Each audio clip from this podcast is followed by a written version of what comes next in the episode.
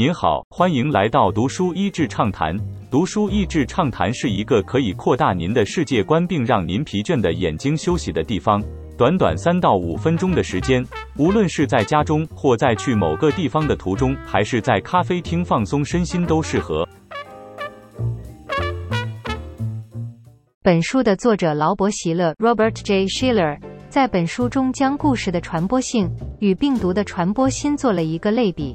病毒传播的有利因素包括感染力，在许多人群聚的地方，超级传播者以及不断的变种。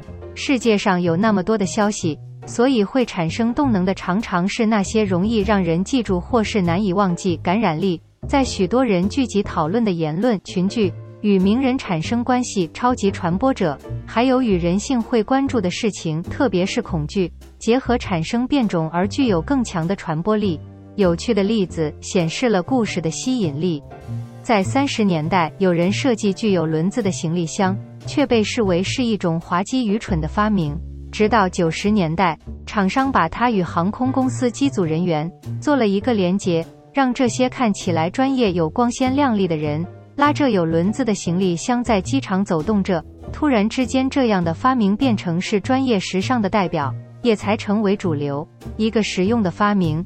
被嘲笑了几十年，直到与一种鲜明可羡慕的形象产生关系，才真正的打开市场。人脑宁愿接受故事，也不要事实和数据。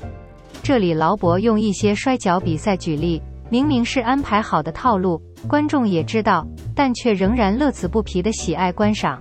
这原因是大家喜欢看脑中的故事被表演出来，胜于真正比赛的不确定性。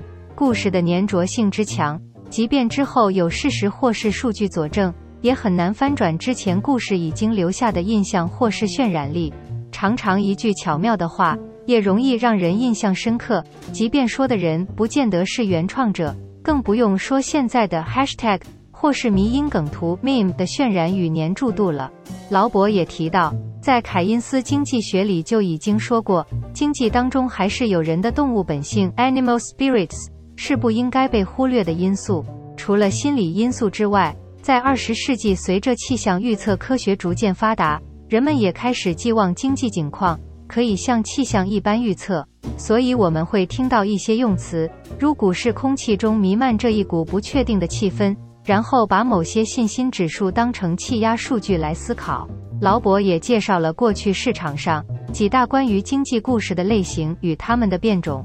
Panic versus confidence，恐慌与信心；Frugality versus conspicuous consumption，提倡简约或是鼓励消费；The gold standard versus bimetallism，货币与黄金挂钩或是副本位经济；Labor-saving machines replace many jobs，机器会取代许多工作；Automation and AI replace almost all jobs，自动化与人工智慧可以取代几乎所有的工作。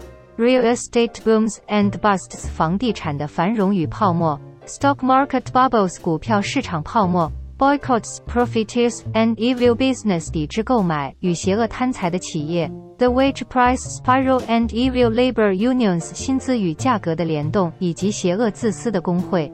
故事套路永流传，每一个例子当中都可以看到不同时空下同个故事套路的变种，同时也会发现一个字词。在不同的时代是具有不同的意义。例如，美国梦曾经讲的是社会公益，甚至还有一度是提倡节约生活形式，到后来变成买大房大车的代名词了。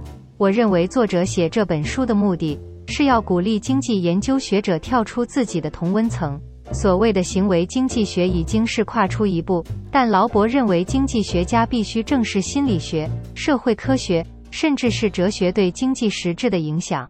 因为人不是完全理性，而市场不是绝对有效率的。对我来说，读这样的书最大的收获是再次的被提醒，很多习以为常的用词和观念是经过时空环境变异，并非那么绝对的。这样的意识和思考习惯，让我们可以不用效法世界习俗惯性思考，心意更新而变化的找出创新之路。一旦碰到问题时，如果能用这样的方式回归事物的本质。又何尝不是一种可以跳脱框架、找出新的可能性和创造性的方式呢？